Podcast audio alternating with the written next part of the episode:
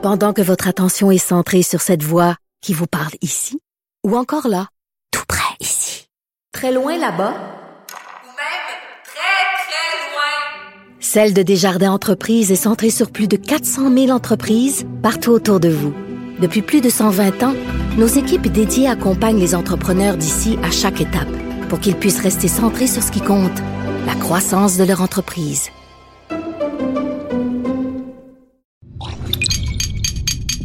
Cube Radio.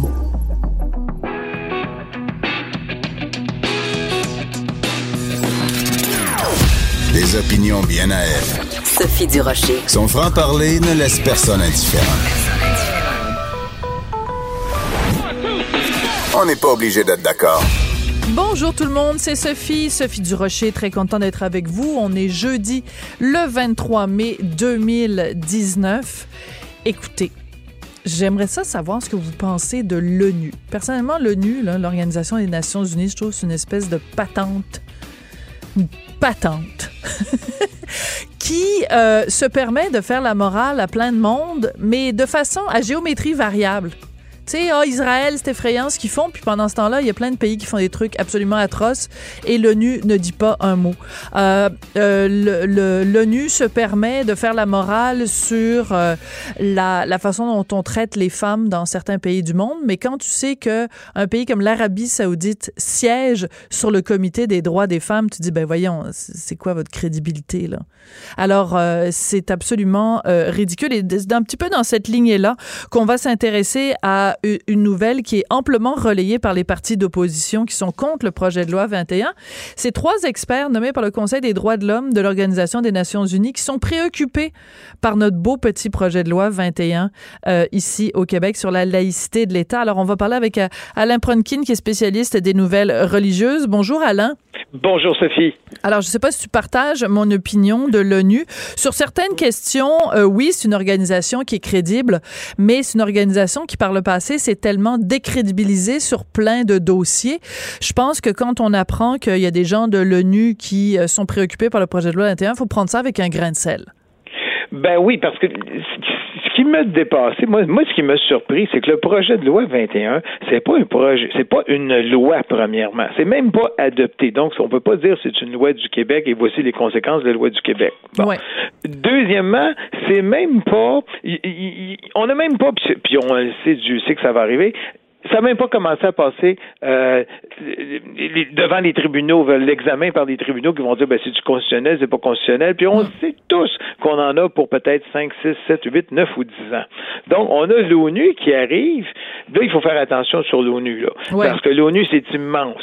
Euh, il y a des choses qui font vraiment très bien au niveau des réfugiés qui essayent de s'occuper des réfugiés, des réfugiés. Et il y a aussi au niveau des droits de l'homme. Des droits de l'homme, ils ont deux, je peux appeler ça deux, deux structures. Deux Une qui est le Conseil et l'autre qui est le Comité des droits de l'homme.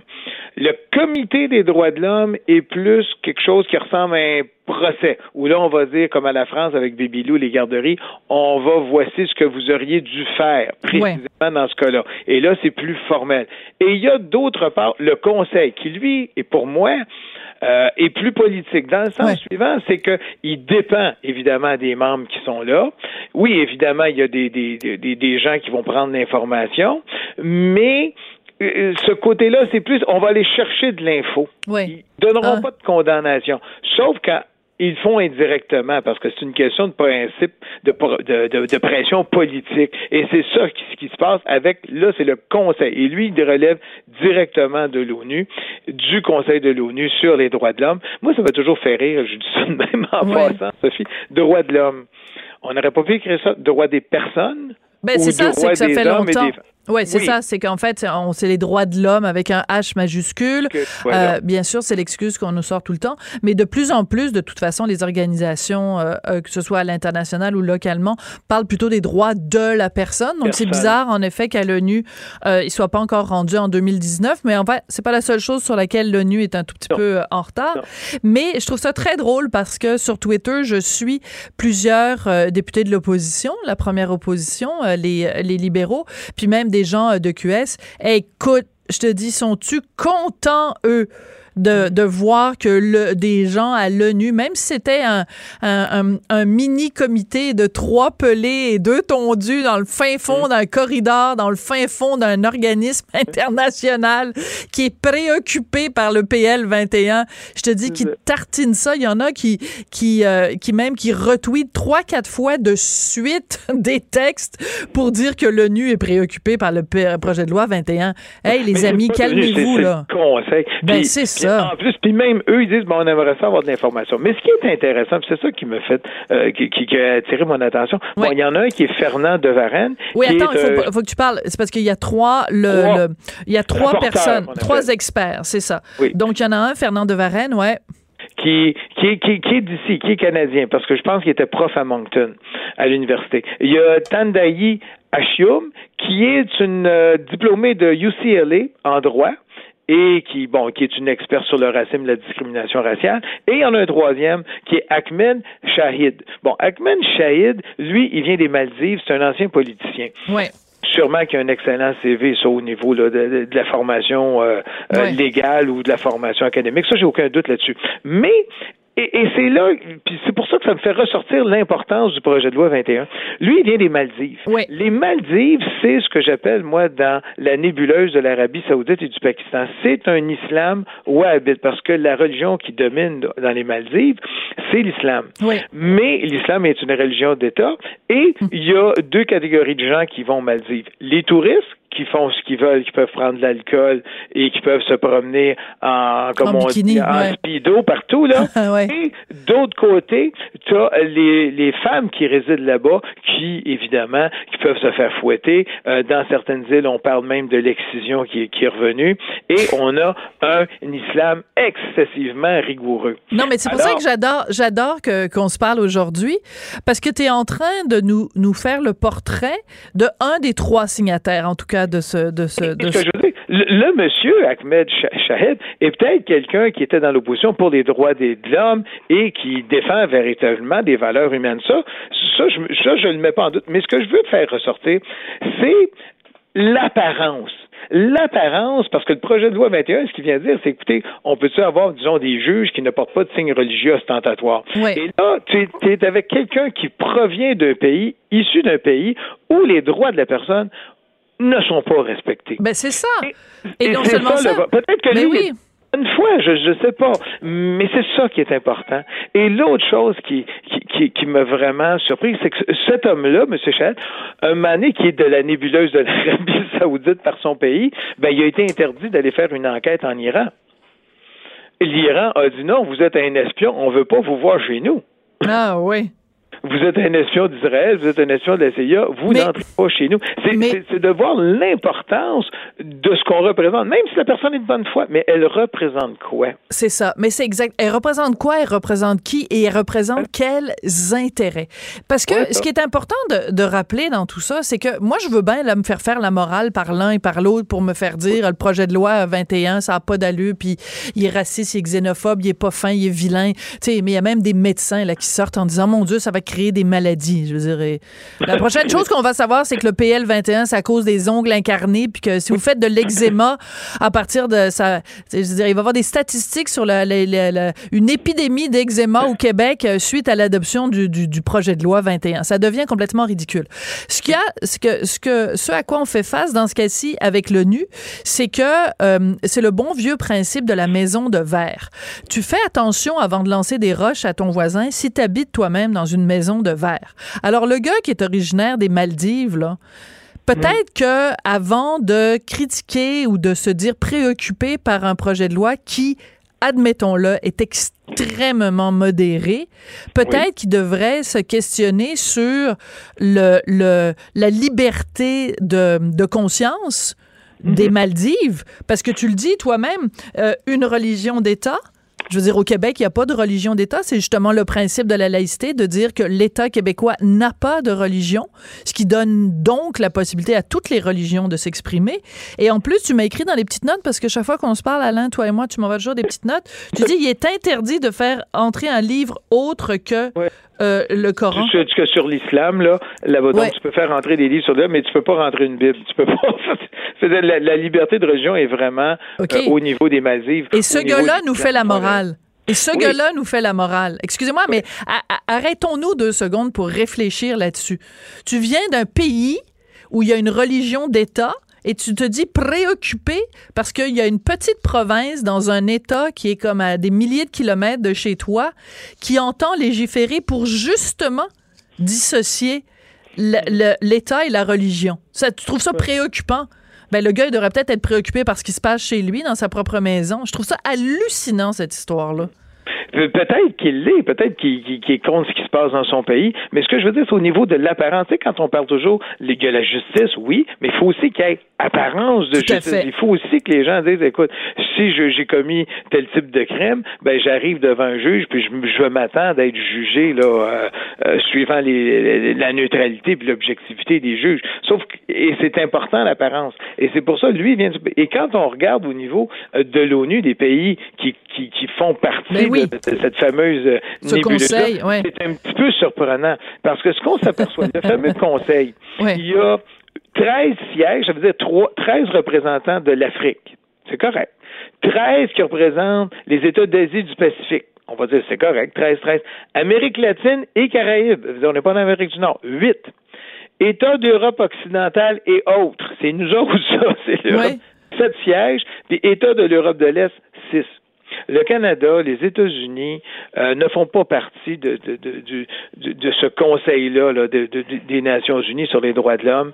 Euh, mais euh, il y a une liste de pays. Tu l'Afghanistan qui en fait partie, l'Angola, l'Arabie Des Saoudite. grands défenseurs. Non, mais Oui. l'Afghanistan, là, ça va pays qui bien? Eh, ça va bien?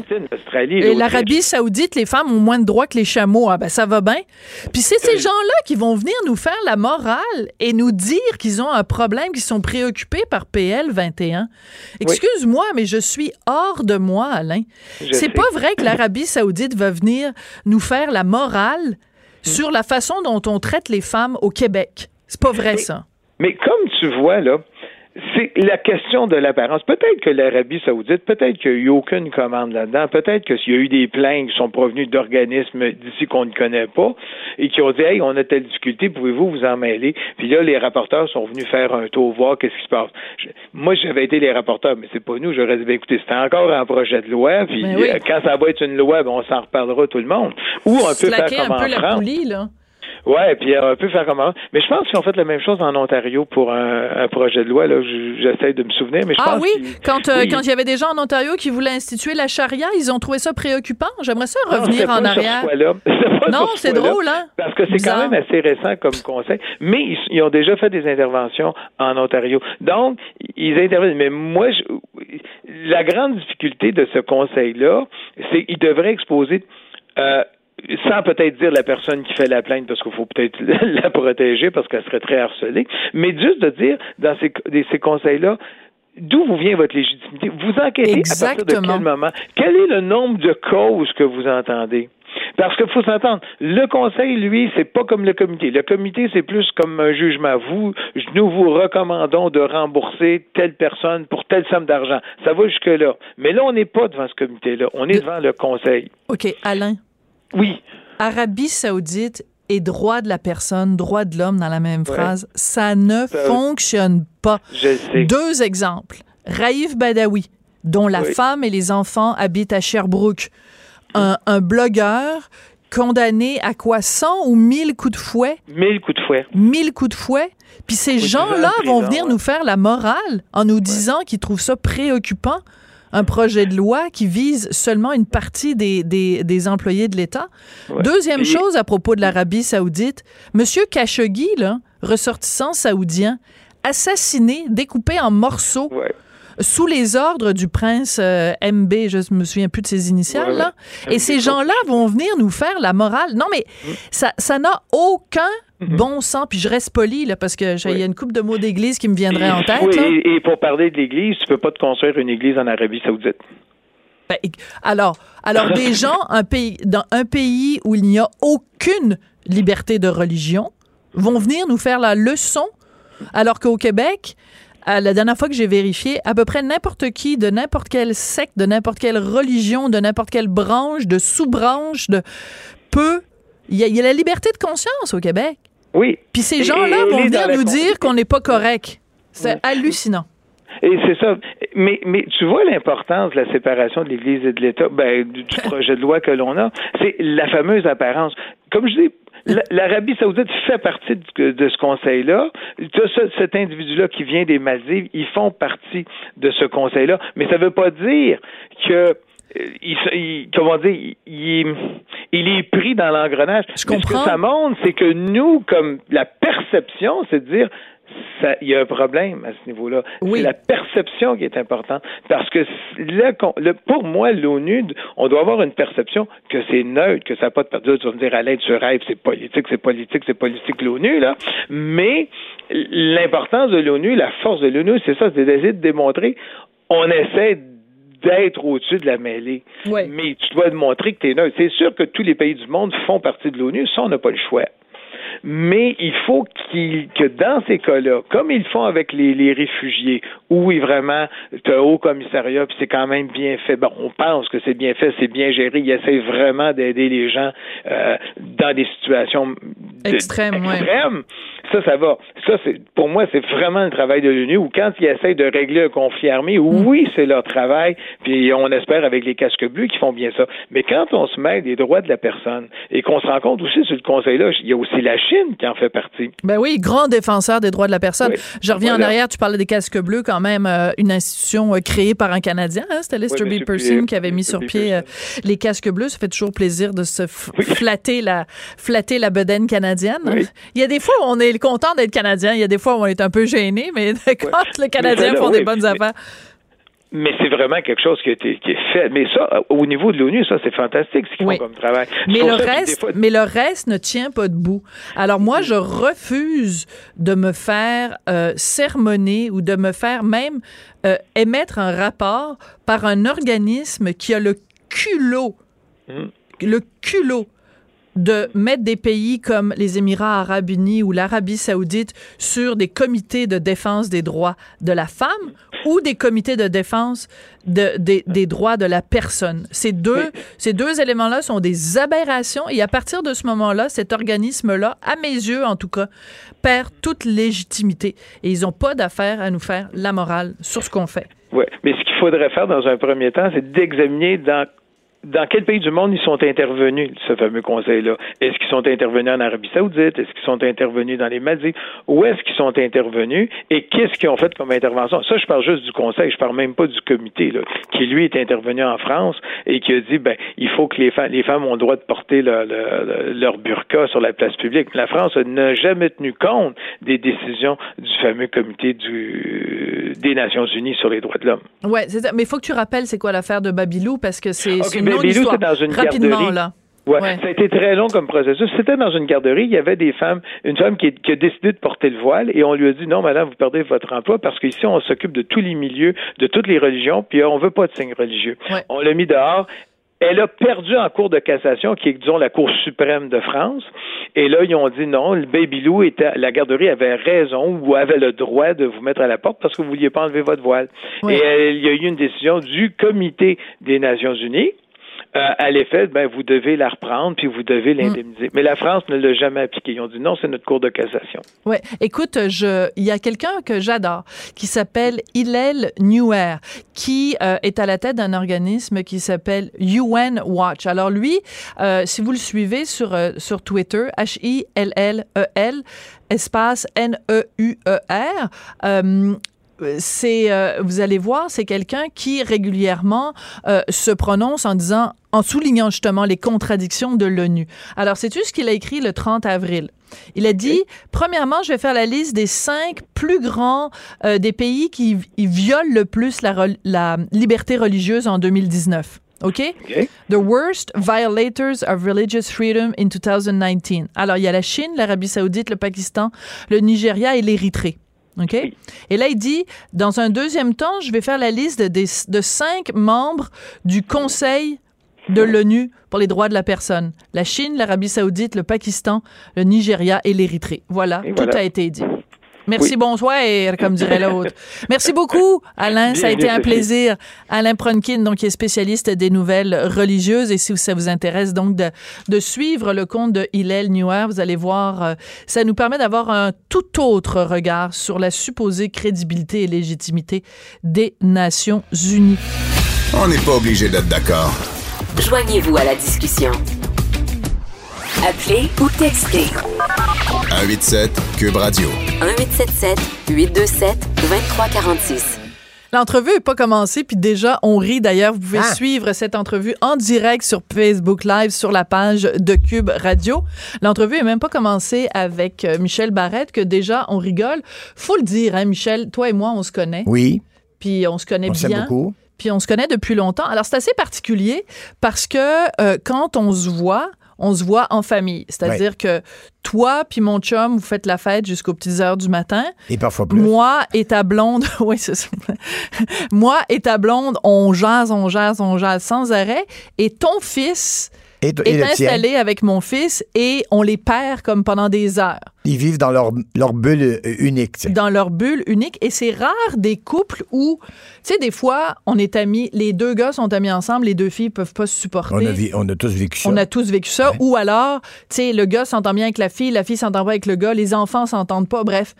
Et donc, nous, on a trouvé ce modus operandi-là où Même si on vient à la fois de milieux différents et de milieux semblables, mais même si on est, on est, on est quatre personnes différentes, Ouais, c'est, puis c'est, c'est le fun parce que, exemple, je, je vais me servir de cet exemple-là jusqu'à la fin de tes jours. OK. Je, je t'ai traîné dans une course de stock car aux États-Unis. Ah, mon la Dieu. chose la plus traumatisante que tu vécu Oh de ta boy. vie. Mais Ouais. on a eu du fun pareil. Et tu m'en as pas voulu. on a eu du fun? Ah, moi, tout Oh, excluant ben, OK, c'est ça. Si non, toi, on tu était Non, mais c'est ça parce qu'on était allé te rejoindre euh, aux États-Unis. Oui. Là, toi, on- tout le monde sait évidemment ta passion pour les voitures. Puis là, tu m'as dit Sophie, il faut absolument qu'une fois dans ta vie, Tu t'assistes à une course. Et bon, écoute, je vais te dire les parties que j'ai aimées quand tu m'as ni- amené à une course de stock car. C'est Ouais. comme ça que ça s'appelle? Oui, OK. Euh, j'ai aimé les hot dogs. OK, oui. Euh, moins aimé j'ai- les hamburgers. J'ai aimé euh, voir dans ton regard à toi ta passion. Mhm. J'ai aimé voir les, nos fils Choisir assis voitures. ensemble, choisir les voitures, dire ah bon ben tu sais un tel va gagner, un tel tout ça. Voilà, c'est ça que j'ai C'est pas mal, c'est pas mal limité. Pour 100 ans de course automobile, c'est, Mais parce que ça pue, premièrement ça pue, Oui, ça sent le ça gaz, pollue, ça plein nez, ça pollue. ça fait du bruit, Ça fait du la bruit. poussière. Puis euh, honnêtement, je préfère regarder, je pense, une game de hockey plutôt Ah que de. Mais j'ai adoré euh, donc euh, tout ça. Tout ça pour dire que j'ai Mais tu as ça. vécu une expérience socio, tu sais, je veux dire, socio-culturelle importante. Mais moi, j'adore. Je trouve que, et c'est pour ça que toi et ta relation avec les voitures, c'est jamais juste toi et ta relation avec les voitures. Comme par exemple, ton émission, viens-tu faire un tour, ça recommence, donc dimanche à 20h. Ça, Sur ça a les même ondes de Radio-Canada. dimanche avant hier. Bon, excuse-moi, je suis en retard de- depuis dimanche euh, dernier. C'est jamais juste, je m'en vais faire un tour de char Non. avec quelqu'un. C'est que dans nos vies, qu'on le veuille ou qu'on le veuille pas, On est pogné avec ça. la voiture joue un rôle. Oui. Tu sais, on se souvient tous la première auto qu'on a eue, puis ce Oui. qu'on a fait, puis la première fois qu'on a niqué dans une auto. Ou... Ou la première fois jeune, ça me fait penser. Moi, quand j'étais jeune, après souper, l'été, euh, jeune, là, tu sais, mon père, ma mère disaient, bon, ils nous donnaient le bain des fois dans l'évier. Faut, faut pas être du vieux, là. Le bain Et dans l'évier. tabarnouche, ouais, Ben, au début, petit. Ouais, OK. Un petit, ben, peut-être, en tout cas, on parlait de bain. Et là, après ça, pyjama, un peu de poudre, puis elle nous embarquait, il nous embarquait dans la voiture, pas attaché, puis on allait faire une promenade d'après souper. Mm. Le soleil qui se couche lentement, puis là, on allait, on avait le droit d'aller euh, fromagerie Saint-Laurent, acheter de- du fromage qui fait quick-quick. Puis si on était bien fin, même une petite liqueur, tout ça bien en pyjama, là. Ben oui. Puis là, la belle balade, les fenêtres baissées. Mon père avait l'air heureux. Ma mère aussi. Il chantait, montait le son de la radio. Mm. Il connaissait les tunes. On venait. C'est des moments magiques pour moi. Qui dépassaient le véhicule, qui dépassaient la voiture. C'était juste, c'était juste un, oui, un véhicule qui nous transportait dans une belle aventure. Tout à fait. Et c'est drôle parce que véhicule, véhicule, tu comprends ce que je veux dire? Ah oui, véhicule, absolument. il y a le sens littéral du Il terme. véhicule l'histoire. Il mais ça véhicule. véhicule plein de trucs. Alors, nos souvenirs sont pareils, pareils, toi Mhm. et moi. Quand on habitait à Paris, Non, c'est une blague, parce que nos souvenirs sont pas pareils. Non, c'est ça. Je, je cherchais père- le souvenir. Quand t'habitais à Paris, t'allais manger chez Saint-Laurent ou Perron? Du fromage? Squeak Squeak à Paris. À Paris, oui. Euh, mon père, de temps en mon père travaillait énormément. Il était, il était diplomate, il travaillait très, très fort, puis il était très souvent parti euh, à l'étranger. Donc, il travaillait vraiment très fort. Et de temps en temps, quand il était à la maison, on était cinq enfants euh, chez nous, il disait On s'en va faire Paris by night. C'est-à-dire embarquer dans, dans On, la- on montait dans la Volvo. OK. Il y avait de la place, là. C'était une grande, c'était une longue, là, une familiale, familiale comme ça, ça s'appelle. Et là, on se promenait dans Paris, puis on allait voir tous les monuments qui étaient illuminés. La Tour Eiffel, l'Arc de Triomphe, tout ça. C'était Paris by night. Tu vois? Puis, écoute, c'était ça. C'est ça. Le véhicule, véhicule. Véhicule plein de souvenirs. Plein de beaux souvenirs. Mais justement, la beauté de cette émission-là, c'est que dans le fond, il y, a deux, il y a deux affaires. Ça, ce qu'on vient de dire là, et aussi la facilité que les gens ont à s'ouvrir parce que on est. Actuellement, on se regarde, toi et moi. Oui. OK? Ben là, il y a, il y a Jean Moi, il y a aussi, qui est il y a- en train de il y a tout filmer le monde qui nous regarde, mais toi et moi, on se regarde. Ouais. Alors, si je te regarde comme ça, avec le- comme ça, je te dis, toi, Sophie, oh, Mhm. tu vois déjà dans ma face que ce que je vais te poser comme question, je doute de la réponse, je doute de ton. Tu sais, je, ou je Ah, veux je comprends où tu veux en Si venir. je fais, euh, si je fais ça, Sophie, euh, j'ai su. Donc, ce que je vais te suggérer, ça a l'air le fun pour moi. J'ai su que tu vas en vacances? Si, Alors que si on était assis côte à côte puis qu'on regarde ensemble, On regarde ensemble, tu vas oublier mon regard, tu vas oublier mon, mon préjugement ou si je te raconte quelque chose, puis dans, dans tes yeux, je sens le doute, là, je vais hésiter avant de continuer. Alors, tout ce rapport-là n'existe pas parce qu'on est un à côté de l'autre. En plus, c'est qu'on tourne toute la journée. C'est fait que notre invité, euh, homme, homme ou femme, euh, regarde ailleurs, dans son quartier, m'oublie complètement et, et se livre facilement. Et c'est bien, et c'est bien que tu dises il m'oublie complètement parce qu'une bonne entrevue ou une bonne émission de confidence, c'est quand l'invité. Après, la, la source, l'étincelle qui est en face, peu importe. Mhm. Ouais. C'est où tu es capable d'emmener d'emmener la personne. Et Alors, qui continue d'y aller seul. Exactement. Alors, je regarde la liste des invités euh, que tu as. Écoute, Denise Filiatro, tu as réussi à asseoir Denise Filiatro dans une auto. Oui. Et comme, comment tu as fait? Tu l'as Ben? Denise, heureusement, d'abord, je l'aime beaucoup. J'ai eu la chance. Je l'adore, moi aussi. Moi, oui, j'ai eu la chance Mais de. pas tenable? Ben, pas tenable. J'espère qu'elle est pas tenable. J'ai eu la chance de tourner pour elle dans ma vie en cinémascope où je jouais le vrai. père d'Alice Robbie. Le père d'Alice Robbie. Et euh, je me souviens du premier matin où elle rentre dans la roulotte, il est 5 heures le matin, on est de maquillage, elle ouvre la porte et là, ça part. Hey, là, elle poigne la coiffeuse. Ça, ça n'a pas de bon sens. Ça, on est, est en 1954, toi, tu as fait une coiffure de 1938. Tu veux un dos, pas dans le temps. Les filles, il n'y avait pas d'argent. Puis ils étaient toutes des guédounes. Ils fourraient dans le backstore, puis ils faisaient une guenille. Puis avoir su, j'aurais resté en Floride, bing, paf! Elle ferme la porte, puis elle est partie. Là, il y a une des, des filles, des coiffeuses qui a dit C'est ça, bonne journée, Denise. Là, tout le monde est traumatisé. Tu fais Qu'est-ce qu'on vient de vivre là? Mais moi, ça m'a fait penser à mon grand-père. C'est pour ça que je l'aime. Mais euh, ça te fait penser à ton grand-père, puis en même temps, son souci du détail, Oui. d'aller voir la, la maquilleuse ou la coiffeuse et de lui dire, hey, une coiffure de 54, Ça c'est la même pas. chose qu'une voiture- une coiffure de 38. Ça, c'est toi. Mer- merci. Ça, Alors, c'est sa rigueur, c'est ce que je reconnais. C'est pour ça que je reconnais mon grand-père et sa rigueur, mon père Ouais. et sa rigueur, ma mère et moi. Parce que je me dis, en dehors de la manière, on pourrait trouver discutable, le fond est important. Parce que quand on va voir ça, moi, je suis fatiguant. Je regarde des films avec ma blonde, là. Puis là, elle me dit, dis-moi que tu vas pas faire pause. Ben, je fais pas pause. Tu oh mon Dieu, t'es comme temps- Richard. Vous êtes pareils, Hey, les deux. Ça, mon amour, ça se Ah. peut pas. C'est pourquoi? Parce qu'on est en 1943. Alors, ce qu'on vient d'entendre là, la déclaration de Churchill, ça va être un an après. Ils peuvent pas la mettre là. C'est un an avant, ça change tout. Alors, regarde, ils ont mis des, des pneus radio sur la voiture. C'est, c'est un chose d'année. On est supposé être en 53. Fait que t'es Ils n'avaient pas de- un un mot de fatigant. C'est pour ça que la prochaine fois, tu iras au cinéma avec Richard, puis moi, j'irai au cinéma avec Maude. Donc, va- moi puis Richard va dire, Eh, go, go, go, c'est pas, pas Ah, correct. vous allez être. Ça n'a vous pas de êtes- bon sens. Eh, sais-tu quoi? Des fois, toi et Richard, vous me faites penser. Tu sais, dans, les, euh, dans le Muppet Show, il y a les deux vieux Oui, accrochés au balcon, là. là. C'est nous autres. Ça, c'est vous, là. C'est comme yap, yap, yap, Yap, yap, Puis, euh, mais Ma blonde a dit, je m'en fous, mon amour. Pour moi, c'est juste une voiture qui passe sur la rue. Mais là, j'ai est-ce que tu as réalisé que tantôt, on est à Cleveland, puis là, on est à Los Angeles, et le même char est passé sur la rue parce qu'ils en ont loué huit, puis ils passent tout le temps les mêmes? Elle dit, je l'ai pas vu, le char, mais moi, je le vois, puis ça me fatigue. Oui, mais ça, en même temps, tu vois, on parlait tout à l'heure de ta rigueur, mais c'est aussi le souci historique. Puis ça, je peux comprendre, parce qu'en effet, c'est achalant. Quand, par exemple, on nous fait passer euh, des, des, des, des vérités historiques, comme par Mhm. exemple, tu disais le, le discours de Churchill. Ben, si tu veux faire un film sur l'histoire, ben, raconte-moi l'histoire. Oui. Raconte-moi pas. Puis, euh, prends pas des détours avec l'histoire, parce que moi non plus, je vais va pas, pas être contente. c'est ça. Oui. Absolument. Voilà. Par contre, euh, je, je- on, on parle de l'histoire, puis tu sais, on prend toutes sortes de chemins de traverse. Euh, je vais te raconter une histoire qui va te faire hurler, OK? Vas-y. Euh, il y a... euh, attends, il faut que je fasse attention parce que je veux faire de la peine à personne. Récemment, on a eu quelqu'un qui était stagiaire OK. Ici. Et à un moment donné, j'ai fait une entrevue avec Alain Stanquet, qui était venu nous parler du génocide au Rwanda, parce qu'il est allé au Rwanda pour, les, les- le- le- pour souligner, en fait, euh, l'anniversaire, entre guillemets, du, du génocide. Et il a fait un documentaire extraordinaire. Et pendant l'entrevue, il est devenu très ému à un moment donné, parce que je lui ai dit, ben, vous, Monsieur Stanquet, vous savez ce que c'est un génocide, vous l'avez vécu dans Il a votre chair? camps, Il a ouais. vécu les camps pendant la Deuxième Guerre mondiale. Alors, je sors de, de, de- de studio et ma jeune collègue, donc euh, stagiaire ici, elle avait l'air très émue, très bouleversée. Alors, je lui dis, qu'est-ce qui se passe? Ben, elle dit, moi, je- je- j'avais entendu parler de l'affaire en Allemagne, mais pas de l'affaire en Afrique. Quoi?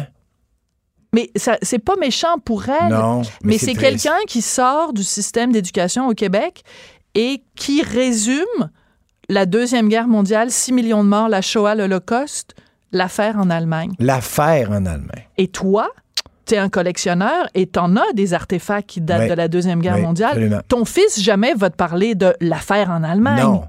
Non, parce qu'on a le devoir de l'histoire, on a le devoir de mémoire, et il faut. Il faut le faire parce que, tu sais, bon, c'est cliché, on est, on est condamné à répéter les mêmes erreurs si on, on- si, si on ne connaît pas l'histoire. Mais c'est tellement vrai.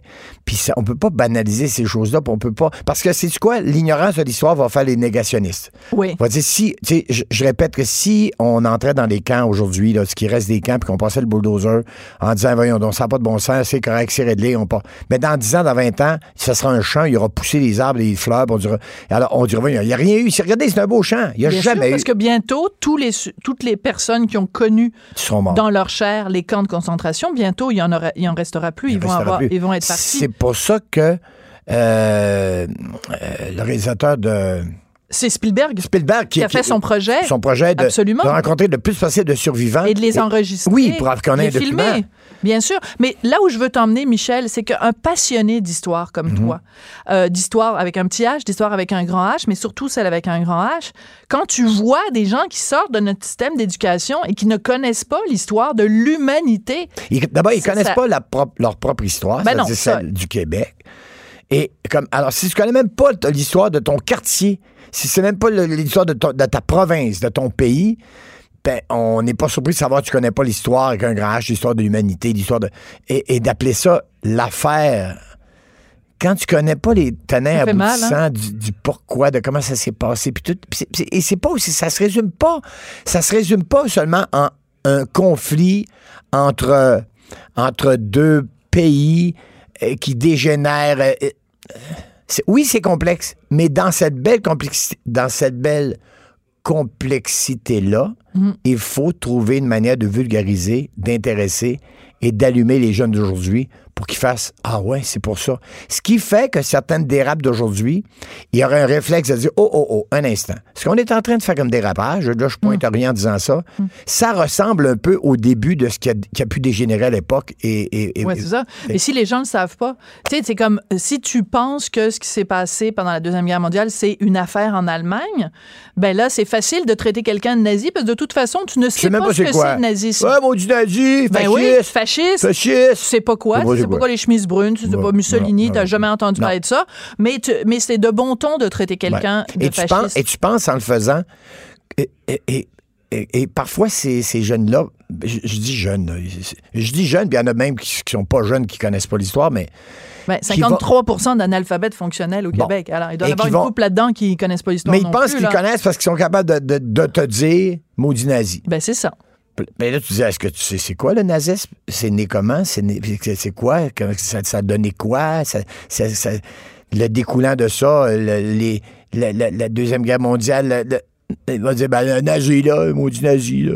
maudit Mais c'est pour ça que c'est intéressant que dans ton émission, tu donnes aussi la parole à des gens plus âgés, des gens qui sont la mémoire du Québec. Tu sais, une Denise Filiatro qui a connu le Faisan Doré, qui a Mhm. connu, tu sais, Casaloma, qui a connu toute cette, toute cette époque-là. euh, mais Dominique. Et, ça, j'y tiens. Merci à Radio-Canada d'avoir compris ça. Parce que c'est bien de recevoir des jeunes, parce qu'ils sont à la télévision, à l'affiche actuellement, puis qu'on dit, ben, ça va être, ça Ouais. va être de bon ton parce que les gens les connaissent, puis les jeunes les connaissent. Mais ceux qui ont aussi quelque chose à raconter. Moi, si je suis là aujourd'hui sur scène maintenant, c'est parce qu'il y a eu les Denise, puis parce qu'il y a eu des Claude Blanchard, puis parce qu'il y a eu les Olivier Guimond. Puis les Léo Rivet, puis toute cette gang-là, puis il y a eu les Yvon Deschamps. Puis, tu sais, je- hier, je recevais, euh, j'ai enregistré une émission avec Louise Atraverse, euh, pas Louise excuse-moi, Louise Forestier. OK. Moi, je les mélange tout le temps, ces Ben, deux-là. les deux Louise. Bon. Alors, Forestier, la celle Forestier, qui chante dans Lindbergh. Dans Lindbergh. Alors, Bon. entre autres, et la naissance de l'Hostie Show, 1968. Robert Ouais. Charlebois, Mouffe, elle, euh, Yvon Deschamps à ses débuts. oui. Ben ça, ces gens-là, là, le mouvement des années 60, la culture, l'après-grande noirceur, et tatata, ils, ils sont, il y a cette effervescence-là politique, euh, la- aux, aux États-Unis, la guerre du Vietnam, les En manifestations. France, ouais. En France, mai 68, justement. Tu sais, mai 68, 68, mai 68 en France, et Show au Québec, c'est pas ma femme, mais, fou. mais c'est tout, tout ce mouvement-là, elle en a fait partie. Hmm. Alors, si moi, je suis sur scène aujourd'hui et que, et que 99% des humoristes leur demandent c'est, qui votre idole, ils vont dire Yvon Deschamps. Yvon Deschamps a commencé à, à cette époque-là. Il y avait 36 ans. C'est fou. 36. 36 ans. Mais il a marqué l'humour québécois. Il a marqué non seulement l'humour, mais il a marqué aussi l'imaginaire. L'imaginaire et la réflexion québécoise. Par l'humour, lui, contrairement à moi, et, et je le dis, c'est-à-dire qu'Yvon Deschamps est important. Il a fait rire. Qu'est-ce que tu veux dire contrairement à moi? T'as pas fini ta phrase? Yvon Deschamps a fait rire. Il a fait réfléchir. Moi, je ne fais que faire rire. C'est correct. C'est correct, mais j'ai- déjà. Tu sais, vous avez déjà écrit, euh, ton chum et toi, des papiers là-dessus. Oui. Puis je me suis pas senti coincé ou je me suis pas senti euh, descendu. Et, et, et vous avez raison de ce que vous dites. Quand on a le- la chance d'avoir un micro comme j'ai devant moi, ou un public, un- une auditoire, à la radio, à la télévision, sur scène, on a peut-être le devoir aussi, et je dis bien peut-être parce qu'en même temps que je te le dis, je me ramène à ce que moi je fais, de peut-être faire une différence. Parce que c'est un privilège que d'être là. Qu'on gagne, on gagne, on, on réussit à gagner notre droit d'être là parce que les gens nous apprécient puis ils finissent par dire on va aller te voir, euh, on va payer pour aller t'entendre. Et un moment donné, je me suis senti coupable. Je me suis dit, c'est vrai que moi, je raconte, mais mon père, mon grand-père, euh, puis, euh, puis dans le fond, quand les gens sortent de la salle, à part d'avoir ri, ils n'ont pas appris grand-chose. Mais à un moment donné, je me suis dit, regarde, peut-être que, peut-être que ta job à toi, c'est justement ça. C'est que pendant le Mais deux déjà heures, beaucoup. pendant le deux heures, ils- ils vont être avec moi. Ils vont oublier la politique, la corruption. Ils vont rire de mes niaiseries. Mais quand ils vont sortir puis qu'ils vont écouter les nouvelles, ils vont retomber dans ça. Et comme je ne pense pas avoir la prétention d'être celui qui peut changer de par mon discours quoi que ce soit, je, je le fais pas, je fais pas semblant de le faire. Mais je pense que les articles auxquels tu fais référence, que ce soit ceux de Richard ou que ce soit les miens, où on interpellait des humoristes, c'était des humoristes qui se permettaient de nous faire la morale sur tel ou tel truc. Alors on leur répondait en disant oui, mais là, vous, euh, quand est-ce que vous allez parler de, de tel groupe qui Des commet des exactions ou des trucs comme Ouais. ça? Alors que Alors, si toi, tu sais pas de mémoire, Ouais. je me souviens pas beaucoup d'occasions où Michel Barrette a fait la morale à la société en disant oh vous devriez faire ci, vous devriez Qui faire je suis pour puis- faire la morale à ben qui voilà. que ce soit? Exactement. Donc, ton, ton... Qui je suis, faire la morale à qui que ce soit? Oh mon Dieu, OK, là, faut expliquer aux gens qui nous écoutent à la radio. Ben là, si vous nous suivez sur Facebook, vous allez le voir. Euh, au moment où tu parles de ça, on voit, parce que la télé est toujours euh, allumée ici à LCN, Radio-Canada et, euh, et un poste américain. Bon, à LCN, il y a Dominique Champagne. Mhm. Un petit peu un donneur de leçons quand même. Leur dernière vidéo, puis tout ça, là. Hein? Ben, Bon, en tout cas, t'as réagi, j'ai réagi. ouais. Moi, à, à- à mon autre, parce que vous savez peut-être que. T'as une autre ailleurs, station de Ben radio oui. et je dois te remercier parce Pourquoi? que ça fait à, plus- à plusieurs reprises, tu as fait référence à des, à, des, à des articles, des chroniques que j'avais écrits. Donc, euh, je te, je te Merci. remercie. Puis on salue les collègues du 98.5 FM. On, on est euh, Oui, une grande tout- famille, la radio. Ben oui, moi, à tous les jours, je, je- de, de 1 à 1h30, je suis avec Bernard Dréville comme chroniqueur, mais je suis ici aujourd'hui avec toi. Oui, je l'apprécie. Merci. Je l'apprécie. Est-ce que on a, il nous reste un tout petit peu de temps, Oui. mon beau Michel. Deux choses dont je veux te parler. Ton nouveau spectacle est en rodage, L'humour de ma vie. 4 et 24 octobre et 9 et 15 novembre, évidemment à ton hôtel, l'hôtel des Trois Moi, j'ai Tilleuls. commencé à le roder à l'hôtel et dans des petites salles au Québec, ce qu'on fait toujours. OK. Et là, tu vas-tu me demander ce qui est écrit? Ou si je vais Ben, c'est parce que je te connais, mon chéri d'amour. Oh. Attends, tu, tu- Mon record, là. La première est le 4 octobre. OK, ben je pense qu'on s'en reparlera le 3. Ouais, le 3, dans la nuit du 3 au 4. Dans la nuit du 3 au 4, tu vas Parce écrire ton spectacle. les- euh, un jour, euh, comment est-ce qu'il s'appelle donc? Euh, Jérémy Demé me dit écoute, tu vas, tu vas me confirmer quelque chose. Quoi? Tu as déjà écrit un spectacle en quatre jours. Ouais, quatre jours, c'est fort. Quoi. Ben, donc, c'est pas vrai. Non, non, c'est vrai, mais c'est pas quatre jours. Une histoire courte, c'est que j'avais un an pour écrire un show. Mon, mon agent me disait là, ton, ton show, es-tu prêt? Ça s'en vient, ça s'en vient, ça s'en vient. Noël s'en vient. Michel, ton show, es-tu prêt? Le lundi matin, la première, pas la première médiatique, mais la première fois que je l'ai présenté dans une salle où les gens ont payé, c'était à Trois-Rivières. J'avais rien d'écrit. Et le jeudi soir, il y avait un show sur scène. Et le lendemain, les critiques disaient un show achevé. il n'existait pas quatre jours avant. Alors que des fois, tu peux passer quatre ans sur un, un, un show, puis là, les critiques vont dire Ouais, ça a l'air d'avoir été écrit sur le bord de la. la- Ils connaissent rien. Les maudits critiques Bah, de spectacle. Ils ont-tu ri? Oui, Ils connaissent- parfait. Bah, exactement. Euh, il nous reste euh, un petit peu de temps. Je veux parler de ta nouvelle vie de grand-père. Hein? Ouais. ça? J'adore ça. Papy! C'est bon. Papy, ma, ma femme m'appelle Papy. Papy! Hey, lâche-moi, Et Papy. ça, excuse-moi de parler comme ça, mais c'est débandant, se faire appeler papy? Ben, ben, ça dépend à quel moment vous m'appelez Papy. Mais Au écoute- moment crucial. Ah non, arrête. Vas-y, Papy, lâche pas. Merci, papy. ça, bon. ça va bien, papy? C'est encore bon. lâche pas. Plein pas connaissance. Alors, euh, j'adore ça. J'adore ça Euh, parce faire, que. faire- faire- faire des affaires avec moi ou être, être- être grand-père? Ah, les deux, les deux. mais euh, mais euh, je suis un- quand on est grand-parent, euh, homme ou femme, là, on est tellement content parce qu'on a le beau rôle, tu sais. Mais non, c'est Je- sûr. J'appelle Martin, puis je dis Quand est-ce que vous venez? Avec ta blonde? On s'ennuie de la petite parce qu'elle a juste deux mois. Je l'ai vue juste trois fois. Mais quand elle débarque, là, je dis à Martin Allez donc au restaurant, fais donc quelque chose. On, a, on est capable d'échanger de couches. Je deviens complètement gaga. Moi, là, Mais tu me dis pas que t'aimes ça, changer des couches, juste parce que c'est ta petite fille puis Non, j'échange pas. C'est pas vrai. Ah, tu échanges pas, c'est Maude qui échange. Ouais, j'imagine, oui. J'imagine. Ils échangent pas tout seul à ça, les enfants. Mais j'aime ça, j'aime ça. Moi, bercer un enfant, là, Ouais. que ce soit les miens ou, ou, ou, ou- le, ceux du voisin. ceux- ouais, à la limite, j'aime ça. Moi, là, une heure, deux heures, trois heures, là, je trouve ça apaisant pour l'enfant, bien sûr, puis pour moi aussi. C'est comme le temps arrête, tu peux pas rien faire d'autre que de savourer ce moment-là, où l'enfant dort, avec son petit nez, puis la petite face. Qu'est-ce que tu vas. Quel genre de monde tu penses? euh, c'est une fille, hein? C'est une petite fille, oui. Dans quel genre de monde elle vient au monde, la, la, la, la barrette junior? La barrette junior, euh, j'ai deux manières de penser. J'ai le New Future, là, Ouais. euh, d'un côté, et je et j'ai cette petite fille-là, c'est peut-être celle qui va tout changer. Hmm. Tu sais, on parlait de, de l'Holocauste, on parlait Ouais. des 6 millions, entre autres, là, qui sont décédés. Là-dedans, il y avait peut-être le remède pour le cancer. Et Hmm. je parle, il y avait peut-être un médecin, une femme médecin, un, un chercheur, un artiste incroyable, un chanteur, euh, Hmm. euh, un sportif, peu importe. Il y avait des êtres humains qui pouvaient changer quelque Hmm. chose et on a éliminé 6 millions de personnes. Puis on continue à le faire dans plein de pays. Et euh, alors moi, je me dis que ces enfants-là, l'enfant d'aujourd'hui, Hmm. la petite, là, elles feront peut-être partie de la solution. Ben, c'est ce qu'on souhaite. Hey, j'aime beaucoup euh, ton message, euh, ton message d'espoir. Alors, écoute, je rappelle la sixième émission de Viens-tu faire un tour, donc qui a commencé dimanche dernier. C'est à 20h à ici Radio-Canada euh, Télé. Il y a aussi Drôle de vie le 13 juillet au Théâtre Maisonneuve dans le cadre du festival Juste pour rire. Puis tu fais un, un truc aussi, comme l'âge d'or. C'est quoi? Hein? Il n'y a pas un truc de vieux cet été au festival Juste pour rire ou je sais pas quoi? T'es pas au courant? Non. Est-ce qu'ils m'ont rentré d'une soirée appelée l'âge d'or? Ouais, je pense que oui. Voyons. Ah, peut-être que je me suis trompée. Ça doit être l'Alzheimer qui Hey, M'as-tu vérifié? Ça serait-tu drôle qu'on m'aurait invité dans une, Une soirée soirée, de sans me donner le thème? Et, euh, et l'humour de ma vie, ça commence le 4, puis il va commencer à l'écrire le, Le 3. 3. Mais ça va être bien bon. Mais ça va être bien bon. Hey, merci beaucoup, Michel Barrette. Merci. Puis, Michel, Oui. toi, tu es déjà venu à notre balado à Richard et moi, Devine qui vient souper. Oui. Et tu étais avec Denise Bombardier. Les gens peuvent retrouver ça sur le site de Cube Radio dans la section balado. Denise, que j'aime beaucoup. Ben, que eh ben, vous aimez euh, beaucoup mutuellement. Et euh, je veux dire l'un l'autre. Mm-hmm.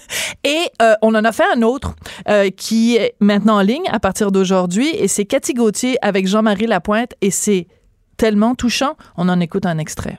Toi, t'as su que t'étais adopté. C'est quoi ton Non, je suis pas histoire? adoptée, moi. Non, elle était élevée par ses grands-parents. Ma mère avait d'avoir euh, euh, 20 ans. OK. Puis, euh, ben, c'est ça, elle avait 20 ans, euh, puis elle habitait chez ses parents. OK. Puis elle, euh, c'est ça, elle m'a eu, puis... Euh, euh, Elle connaissait grands- pas, mais c'était qui le gars qui. Ben, c'est ça, elle dit qu'elle le sait pas, mais c'est pas vrai qu'elle sait pas, mais elle dit qu'elle le sait pas, elle- mais il y a une raison pour laquelle elle veut pas me le dire, puis ça, fait, elle m'avait dit, je vais te le dire à 12 ans, puis là, à 12 ans, euh, Elle n'a pas pu me le dire non plus. Puis là, elle- là, là, elle s'en souvient plus. Mais je sais que c'est impossible qu'elle s'en souvienne plus. Mais tu sais, il y a des tantes autour de ça qui sont au courant, tout ça. Puis Mais pourquoi Ma tu grand-mère veux. veut pas me le Pourquoi dire. tu veux savoir c'est qui? Pourquoi tu veux Ben, rencontrer? c'est ça qui me, me demande ma famille. Pourquoi tu veux savoir ça? Qu'est-ce que ça te donne? Oui, C'est qu'est-ce que ça te c'est- donne? Qu'est-ce que ça te donne? Qu'est-ce que ça te donne? Je Mais veux tu peux savoir, leur répondre important. que ça vous donne, vous, de me le cacher. Oui.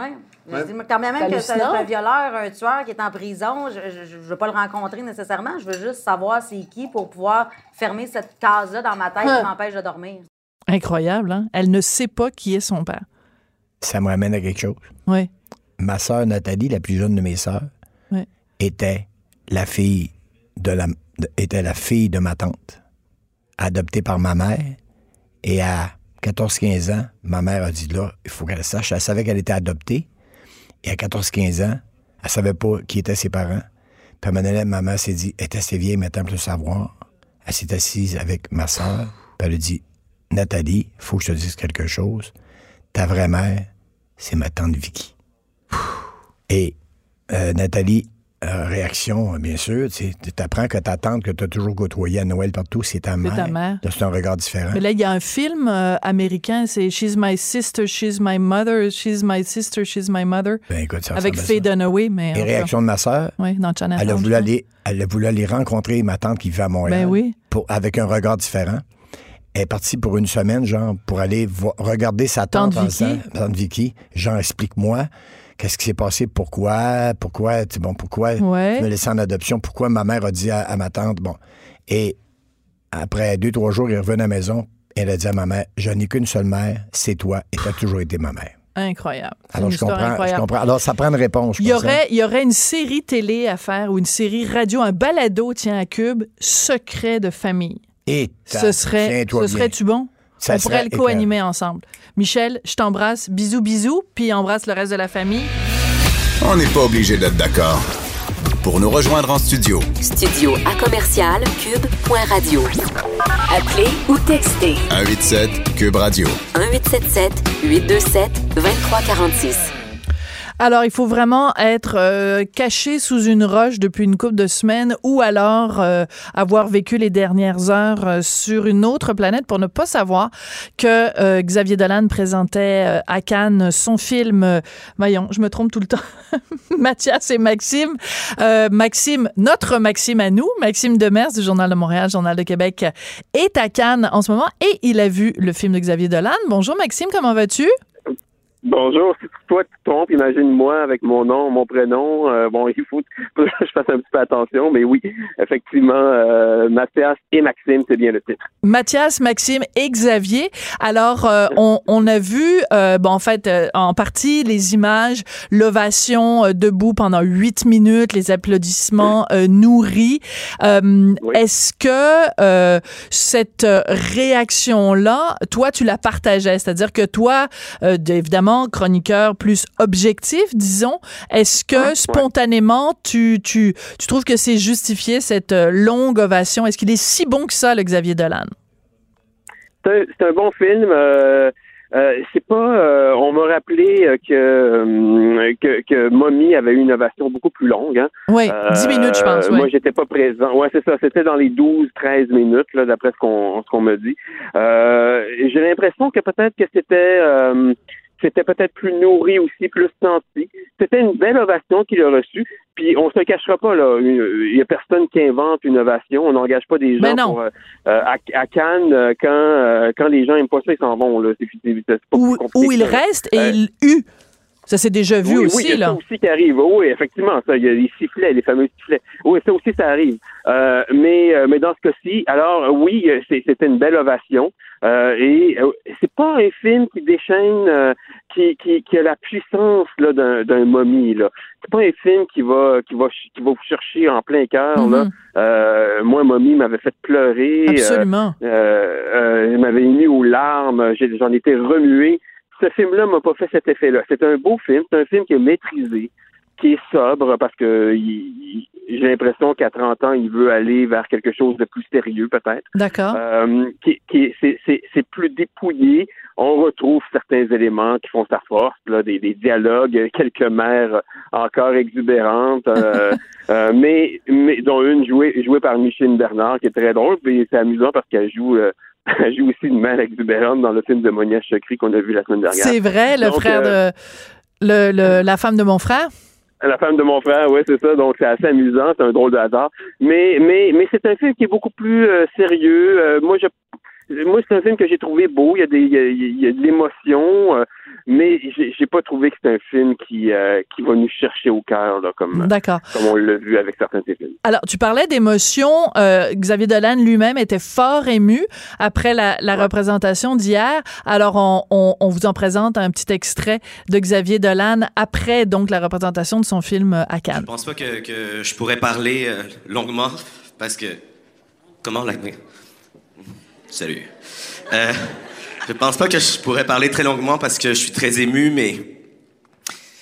Ça fait quand même dix ans euh, que je débarquais à Cannes avec. euh, J'ai tué ma mère, puis depuis. Ça a été. Tellement enrichissant, tellement de rencontres, tellement de moments comme ceux-ci. Et. Merci, c'est tout. C'est tout. Merci.